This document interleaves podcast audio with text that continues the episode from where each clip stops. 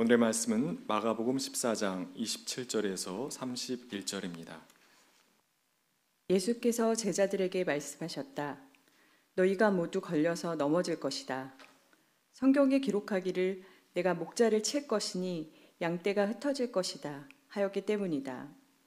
그러나 내가 살아난 뒤에 너희보다 먼저 갈릴리로 갈 것이다. 베드로가 예수께 말하였다.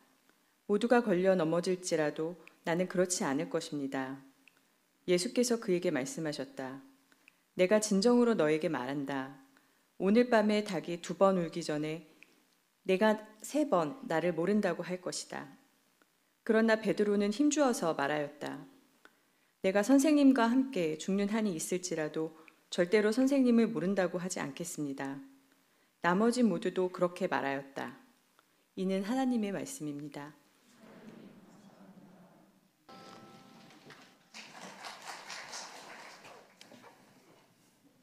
참 좋으신 주님의 은총과 평강이 교회 여러분 모두와 함께 하시길 빕니다. 미세먼지 때문에 매우 울적한 그런 나날을 보냈습니다만 모처럼 화창한 날을 맞이하게 되었습니다. 미세먼지가 거치고 나니까 남분분 떨어지는 벚꽃잎이 초절하기도 하고 아름답기도 하는 생각이 들기도 했습니다. 아, 후배 목사님 한 분이 잠시 들리면서 제게 이렇게 얘기하더군요. 형님, 꽃 피는 것도 잠깐이고 지는 것도 잠깐이네요. 뭐 당연한 얘기이지만은 마치 인생에 대한 유비의 언어로 말하는 것처럼 제게는 그렇게 들리기도 했습니다.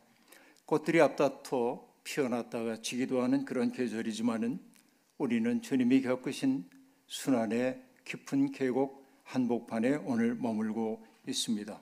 오늘은 정려주일이고요.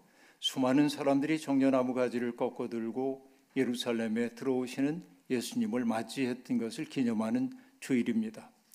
그러나 우리는 이 행렬이 영광스러운 행렬일 거라고 생각하지만 아마도 역사적 진실이라고 하는 것은 그렇게 화려한 행렬은 아니었을 것으로 보입니다.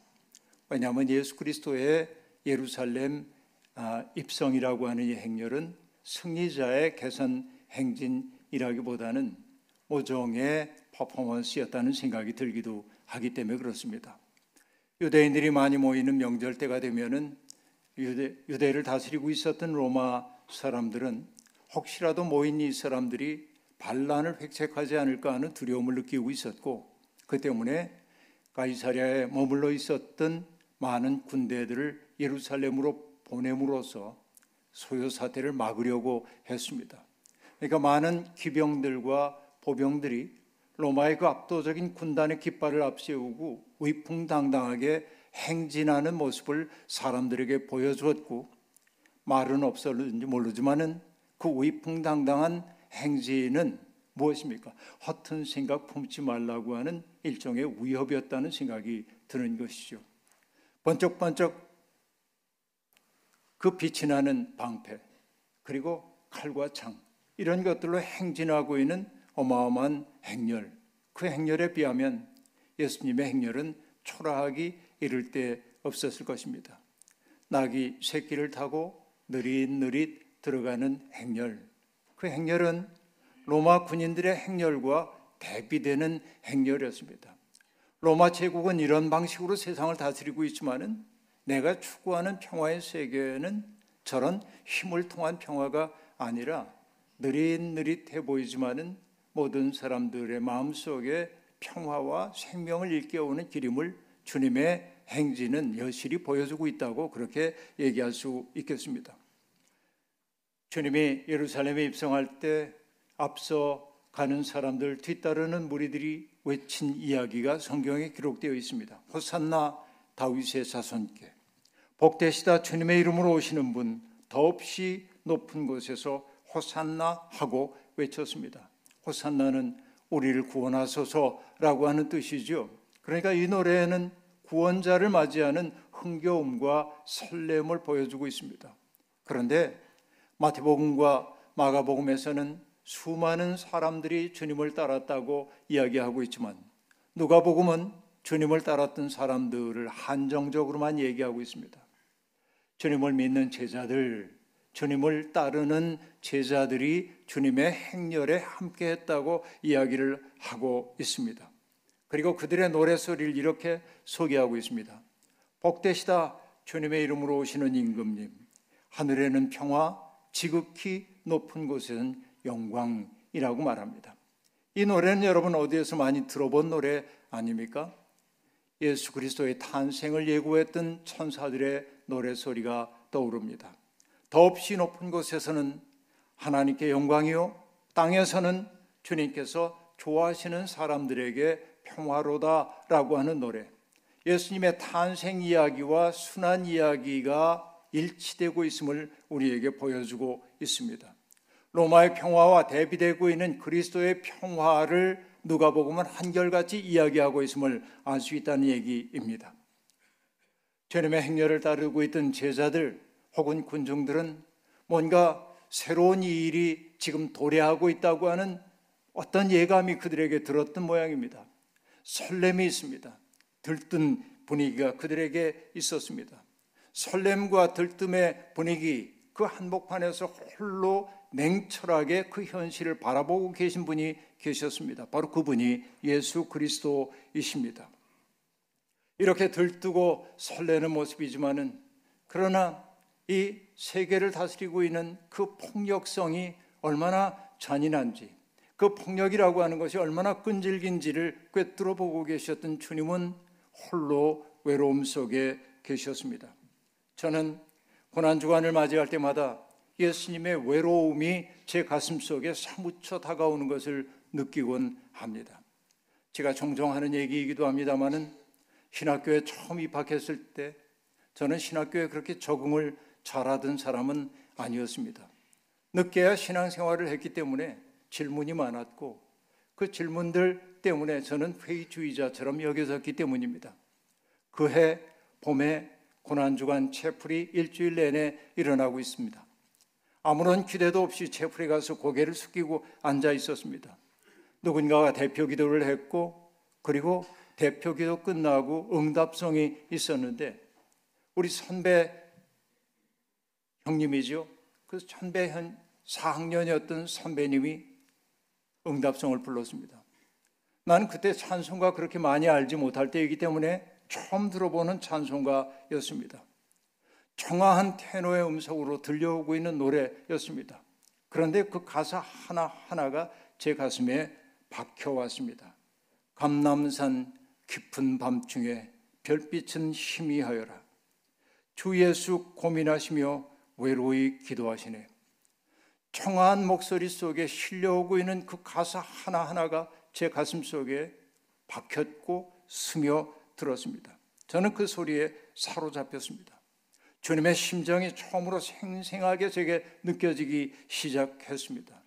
별빛조차 희미한 그 시간 홀로 고민하고 외로이 계시는 주님의 모습이 느껴졌던 것이죠.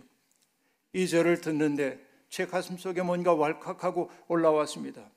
주 홀로 깊은 밤중에 고민에 쌓여 계시나 그 사랑받던 제자도 스승의 괴로움 모르네. 라는 가사였습니다. 그 가사 하나하나가 제 가슴 속에 깊은 울림을 주었습니다. 그때 처음으로 제 마음속에 다짐이 생겨났습니다. 주님을 외롭게 하지 말자. 주님을 외롭게 하지 말자. 이게 제 가슴 속에 들어왔고 신학교 때로부터 정말 긴 세월이 흐른 지금까지도 때때로 그날의 그 음성은 간헐천이 솟아오르는 것처럼 제 가슴 속에 쟁쟁하게 들려오고 있고 그때의 분위기가 제 마음을 사로잡고 있음을 느끼곤 하는 것이죠. 이 찬송가가 오늘 개정 찬송가에서 빠져 있다는 사실이 제게는 몹시 서운한 일이긴 합니다. 주님은 외로우셨습니다. 주님은 제자들에게 세 번씩이나 내가 예루살렘에 올라가면 대제사장들과 서기관과 바리새인들에게 고난을 받고 죽임을 당할 것이지만 사흘이 되는 날 다시 살아날 것이다라고 말씀하시지만 제자들 가운데 누구도 그것을 실감 있게 받아들이지는 않았던 것으로 보입니다. 왜 그랬을까요? 예수님을 통해 나타나고 있는 그 수많은 이적들, 정말 기적들이 일어나고 있고 기적의 현장 속에 그들이 있었고 그 기적을 바라보며 수없이 많은 사람들이 예수님을 추종하는 것처럼 보였기 때문에 그 놀라운 그 기적이 그들의 눈을 가리고 있었던 것이죠. 저는 이렇게 얘기하겠습니다. 들뜬 마음 속에는 고난의 자리가 없는 법입니다. 들떠 있는 마음 속에는 어떠한 고난도 들어설 자리가 없는 것입니다. 제자들도 그렇고 무리들도 그렇고 자기들의 욕망을 주님에게 투사할 뿐 주님의 심정을 헤아리는 제자는 없었습니다. 주님은 외로웠습니다. 이 주님의 외로움을 생각할 때마다 당나라 시대의 시인이었던 백거이가 노래했던 간저송이라고 하는 소나무가 제게는 떠오릅니다. 간이라고 하는 글자는 물수변에 사이간자가 있는 것인데 산 계곡 사이라고 하는 뜻입니다. 산 계곡 사이에 있는 그 아래에 있는 소나무 그러니까 사람들 눈에 잘 띄지도 않는 외로운 큰 나무이지만 외로운 그 나무의 쓸쓸함이 제게 느껴져 오는데 바로 예수 그리스도가 그런 분으로 제게 느껴졌습니다. 주님은 미국의 제자들이 깊은 혼란 속에 빠질 것을 내다보며 그들에게 넌지시 말씀하십니다. 너희가 모두 걸려 넘어질 것이다. 성경에 기록하기를 내가 목자를 칠 것이니 양떼가 흩어질 것이다 하였기 때문이다 라고 말합니다. 너희가 걸려 넘어질 것이다. 그리고 흩어질 것이다 라고 말합니다. 걸려 넘어짐, 흩어짐. 예수 그리스도가 이 세상에 오셨도 하셨던 일은 무엇입니까? 흩어졌던 이스라엘 사람들의 마음을 하나로 모두어 하나님 나라의 현실 속에 이끌고 가려 함인데 그 마음이 하나로 모아지고 있다고 생각하는 그 순간 주님이 겪어야 했던 그 순환으로 말미암아 제자들이 다 흩어져 버릴 것임을 주님은 쓸쓸하게 예고하고 있는 것입니다. 제자들은 아직도 그 말씀의 심각성을 깨닫지 못하고 자기가 의심받고 있는지 궁금한 마음이 들기도 하고 주님 앞에 내가 얼마나 괜찮은 사람인지 나타내 보이고 싶었겠죠. 그 때문에 앞장서기 좋아하는 베드로가 항의하듯 주님에게 말씀했습니다. 모두가 걸려 넘어져도 나는 그렇지 않을 겁니다. 모두와 나를 대조하고 있음을 알 수 있습니다. 주님은 그러나 그 말을 대견하게 여기지 않으십니다. 쓸쓸한 표정으로 베드로를 바라보며 말씀하십니다. 오늘 밤에 달기 두 번 울기 전에 내가 세 번 나를 모른다고 할 것이다 라고 말합니다. 베드로는 자기의 진정성을 알아주지 않는 주님이 원망스럽다는 듯 이렇게 얘기합니다. 내가 선생님과 함께 죽는 한이 있더라도 절대로 선생님을 모른다고 하지 않겠습니다. 다른 제자들도 다 그렇게 말했습니다. 나는 그렇지 않을 겁니다. 절대로 모른다고 하지 않겠습니다. 여러분, 나 절대로 이런 말들이 등장합니다. 저는 생각해 봅니다. 베드로와 제자들의 이 말은 진실이었을까 거짓이었을까? 저는 진실이었다고 믿고 싶어요. 제자들은 조금 더 거짓 없이 전염을 위해서는 죽을 수도 있다고 하는 그런 생각을 품고 있었을 것입니다. 고맙습니다. 그러나 그들은 알지 못하는 게 있었습니다. 자기들이 한낱 연약한 인간이라는 사실 말입니다. 물리적인 폭력과 죽음의 위협이 관념이 아니라 실체로 다가올 때 사람은 공포에 사로잡히게 마련입니다.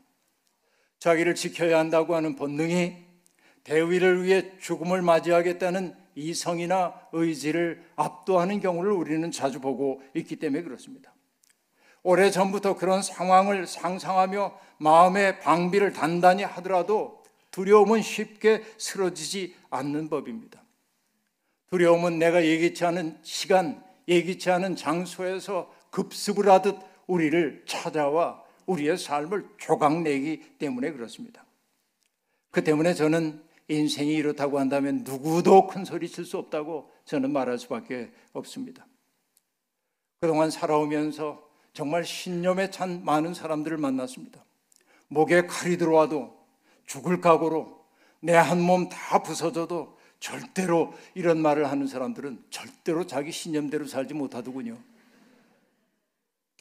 이거 우리 너무나 자주 경험해 왔던 바입니다. 그 큰 소리처럼 허망한 말이 없습니다. 그 말들은 비장하지만 실체가 없는 말들입니다. 그런 말들을 하는 사람일수록 자기 이익 앞에서 벌벌 떠는 경우를 저는 너무나 자주 보아왔습니다. 베드로도 그렇죠.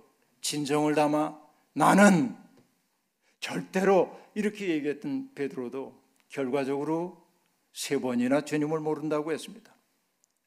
가야바의 집에서 주님이 재판을 받고 계실 때 하녀 하나가 베드로를 보면서 이 사람도 그와 함께 있었어요 하고 고발을 하자 베드로가 넌저시 그저 뭔가 사고했겠지 하는 투로 얘기합니다. 여보시오, 나는 그를 모르고. 또 다른 사람 하나가 베드로를 바라보면서 당신도 그들과 한패요라고 얘기했을 때 베드로는 더 단호하게 말합니다. 이 사람아, 난 아니란 말이오. 강도가 세졌어요.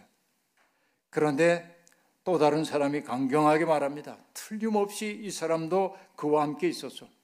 이 사람은 갈릴리 사람이니까요. 라고 얘기합니다.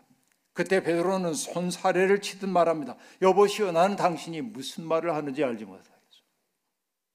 이 말이 미처 끝나기도 전에 두 번째 달개 울음소리가 들려왔다는 겁니다. 여러분, 달개 울음소리가 들려오자 베드로는 비로소 꿈에서 깨어난 것처럼 자기의 실체를 깨닫게 되었습니다. 베드로는 바깥 어두운 데 나가 피통하게 울었습니다. 사람들에게 꼭꼭 숨겨둔 채 살아왔던 내 모습. 아니, 나 스스로에게도 그럴싸하게 나를 포장하느라고 직면하기 싫어했던 자기의 비참한 실체. 두려움 앞에서 얼마나 벌벌 떠는지 모르는 자기의 연약함과 비겁함,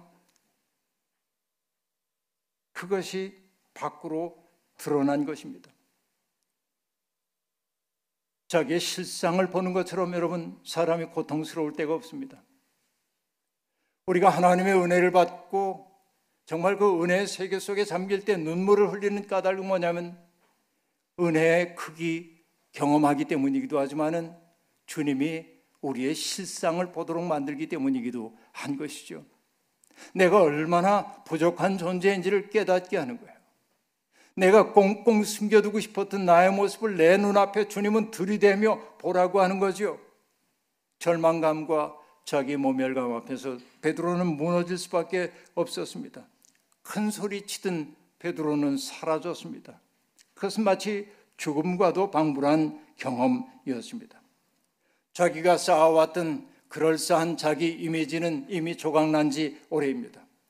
마치 깨진 거울 앞에 비춰진 자기의 이미지처럼 그는 뒤틀리고 이지러지고 조각난 자기의 모습을 보았습니다. 허망한 장담의 쓸쓸한 결말입니다. 우리가 얼마나 큰 소리 칠 수 없는 존재인지를 보여주는 대목이지요. 천문학자인 칼 세이건의 딸인 사샤 세이건이라는 분이 아주 아름다운 책을 한 권 썼습니다. 그 책을 읽다 보니까 이런 대목이 나옵니다.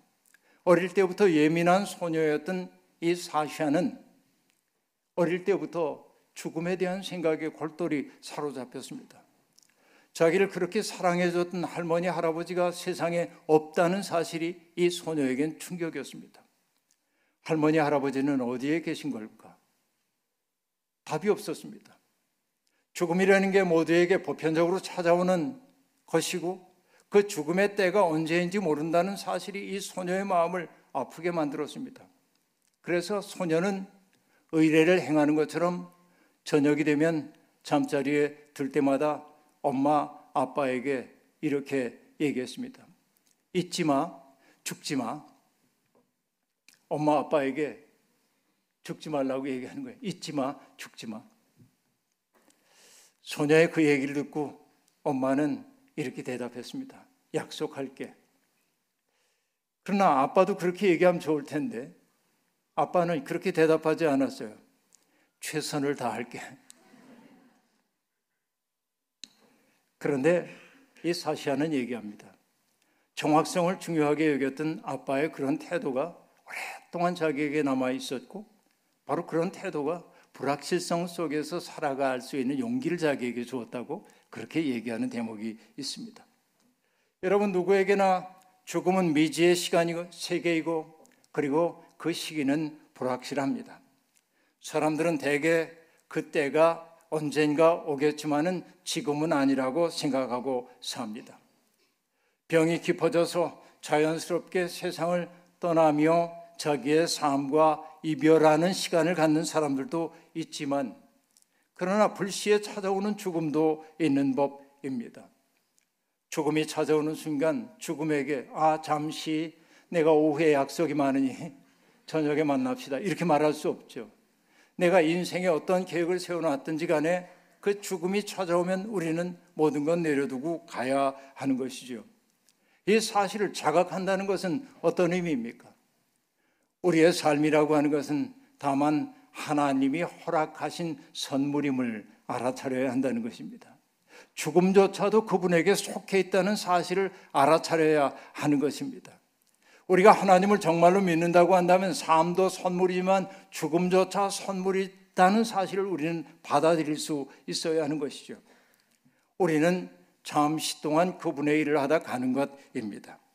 야고보도 그런 엄중한 현실을 직시하며 살아야 한다고 말합니다. 그래서 야고보의 유명한 얘기가 있죠. 오늘이나 내일 어느 도시에 가서 1년 동안 거기에 지내며 장사하여 돈을 벌겠다 하는 사람들이요. 들으십시오. 여러분은 내일 일을 알지 못합니다. 여러분의 생명이 무엇입니까? 여러분은 잠깐 나타났다가 사라지는 안개에 불과합니다. 도리어 여러분은 이렇게 말해야 할 것입니다. 주님께서 원하시면 우리가 살 것이고 또 이런 일이나 저런 일을 할 것이다. 말이죠.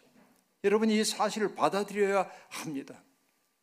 죽음의 확실성, 이것을 인생 무상의 증거로 받아들일 필요는 없습니다. 삶이 하나님이 주시는 선물임을 정말로 우리가 깨닫는다고 한다면 우리는 허세 부릴 수 없습니다. 사람들 앞에 어떻게 나를 근사하게 보이려고 포장할 수가 있겠습니까? 삶이 선물임을 안다고 한다면 어떻게 우리가 오만할 수가 있겠습니까? 그리고 삶이 선물임을 안다면 어떻게 그럭저럭 이럭저럭 그냥 살 수 있겠습니까? 삶이 선물임을 안다면 나에게 주어져 있는 당도한 삶의 현실이 고통스럽다고 어떻게 함부로 좌절하겠습니까? 삶이 아무리 부조리해 보여도 항복하지 말아야 할 것은 바로 그 때문입니다. 우리의 생명이 선물이기 때문에. 여러분, 주님의 십자가는 누가 보더라도 주님의 꿈의 종말처럼 보입니다. 그러나 우리는 압니다. 그 십자가야말로 새 하늘과 새 땅의 입구라는 사실을 말입니다. 십자가는 로마의 처형 도구이지만은 그러나 하나님은 그 도구를 생명의 도구로 삼으셨죠. 우리가 하나님을 믿는 것은 바로 그 때문입니다. 우리는 일상의 무게에 짓눌리다 보면 믿음의 길에서 자꾸만 일탈하고 넘어지고 죄에 이끌려 가기도 합니다. 부끄럽습니다. 그러나 여러분 그 때문에 낙심할 것 없습니다. 주님은 그런 우리를 보고 체크를 하면서 너 이런 죄를 저질렀지 감옥 3년 이렇게 체크 안 하셔요. 그래 그게 너지 또 넘어졌구나. 그러나 나는 내가 다시 일어날 수 있다고 믿어. 이게 주님의 은총이죠. 여러분 넘어질 것을 걱정할 것이 아니라 넘어지고 나서 일어서지 못하는 것을 부끄러워해야 합니다. 삶이 제 아무리 고통스럽다고 해도 그 고통을 내 삶의 일부로 받아들이면서 일어설 수 있는 용기가 우리에게 필요한 것입니다. 주님은 베드로는 주님을 세 번씩이나 모른다고 부인한 후 바깥 어두운 데서 통곡했습니다. 그 뉘우침과 회오를 통해 그는 조금씩 맑은 사람이 되었고 나중에는 주님처럼 십자가에 소용되는 길까지 마다하지 않고 가는 사람이 되었던 것을 알 수 있습니다. 저는 이런 얘기를 그냥 하는 얘기가 아닙니다. 주님이 시몬 베드로에게 하셨던 이야기 속에 그 비밀이 다 담겨 있습니다.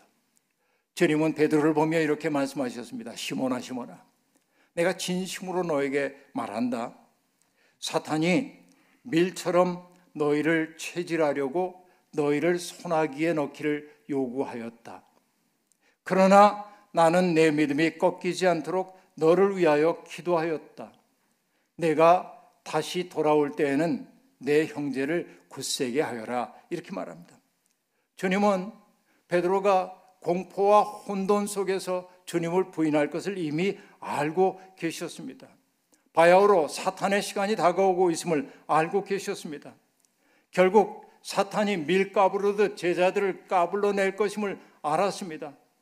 안 그러면 좋겠지만 그들이 결국은 사탄의 꿰매 넘어가 무너질 수밖에 없는 연약한 존재임을 아셨기에 주님은 내가 너희를 위해 기도했어. 라는 얘기예요. 그리고 뭐라고 얘기합니까? 내가 다시 돌아올 때에는 네가 넘어진 자리에 그대로 있지 않을 거야. 너는 반드시 다시 일어나 돌아올 거야. 이 신뢰, 가없는 신뢰가 주어지고 있단 말이야. 소명까지 주고 있습니다. 내 형제를 굳세게 하여라. 배신할 제자에게 난 너에게 실망했어 라고 말하지 않고 그래, 넌 넘어질 수밖에 없어. 그게 인간적 현실이지. 그러나 나는 내가 다시 돌아올 줄로 믿어. 그때 내 형제를 굳게 해라 말이죠. 주님은 그렇게 말씀하고 있다는 거죠. 요즘 여러분 중간에 꺾이지 않는 마음이란 말이 유행이죠. 중꺾마. 중간에 꺾이지 않는 마음이에요? 뭐 잘 모르겠지만 그런 것. 네, 중도. 중요한 것은 꺾이지 않는 마음. 중요한 것은 꺾이지 않는 마음. 이렇게 자꾸 배워야 돼. 근데 여러분, 개그맨인 박명수 씨가 이 말에서 한 걸음을 더 나가서 말했답니다. 중요한 건 꺾이지 않는 마음이라고 얘기했는데 박명수는 이렇게 얘기했대. 꺾여도 그냥 하는 마음. 오, 대단해요. 그 얘기는. 십자가 정신이 바로 이런 것입니다. 십자가 정신이 바로 이것입니다. 꺾여도 그냥 할 수 있는 것은 주님은 택하신 사람들을 쉽게 버리지 않으시기 때문입니다. 용도 폐기하지 않으신단 말입니다. 주님은 끝없는 사랑으로 당신을 부인하는 사람까지 감싸 안으십니다. 당신의 사랑 속에 그들의 자기 모멸감과 절망감, 어둠, 외로움, 슬픔 그 모든 것들이 당신의 사랑 안에 녹아드는 순간을 기다리고 계신 것입니다. 내가 다시 돌아올 때는 내 형제를 굳세게 하여라. 이 말 속에 주님의 가없는 사랑이 담겨 있습니다. 바로 이 사랑이 기다려주는 사랑이 그들을 부활의 사람으로 만들었습니다. 작고한 철학자 김진영 선생님의 글을 저는 옆에다 두고 짤막짤막한 일기체의 글들인데 식탁 옆에다 두고 가끔씩 여기저기 들춰보곤 합니다. 아마 지금까지 나온 책을 제가 다 읽은 것 같은데요. 최근에 나온 책을 읽는데 세상을 이미 떠나셨어요. 그는 세상에 길들여지기를 거부했습니다. 저희가 선택하고 살아온 삶에 대한 고집스러운 충성심을 유지했습니다. 그것을 그는 성실함이라고 얘기해. 독일 말로 트로이에 성실함이라고 얘기합니다. 그런데 성실함은 저절로 얻어진 것이 아닙니다. 그가 이렇게 말합니다. 늘 회의하고 자신이 없었으므로 매번 새로운 각오를 다져야 했다. 바로 이게 성실함이에요. 여러분 한꺼번에 내 삶의 방향을 정하는 것 아닙니다. 이 길로 가다 다른 길 가기도 하고 넘어지기도 하는 거예요. 그때마다 다시 일어서서 이 방향으로 몸을 돌이키는 거예요. 매 순간 넘어진 자리를 딛고 일어서서 주님이 앞서 걸으신 그 길을 따라 걸어야 합니다.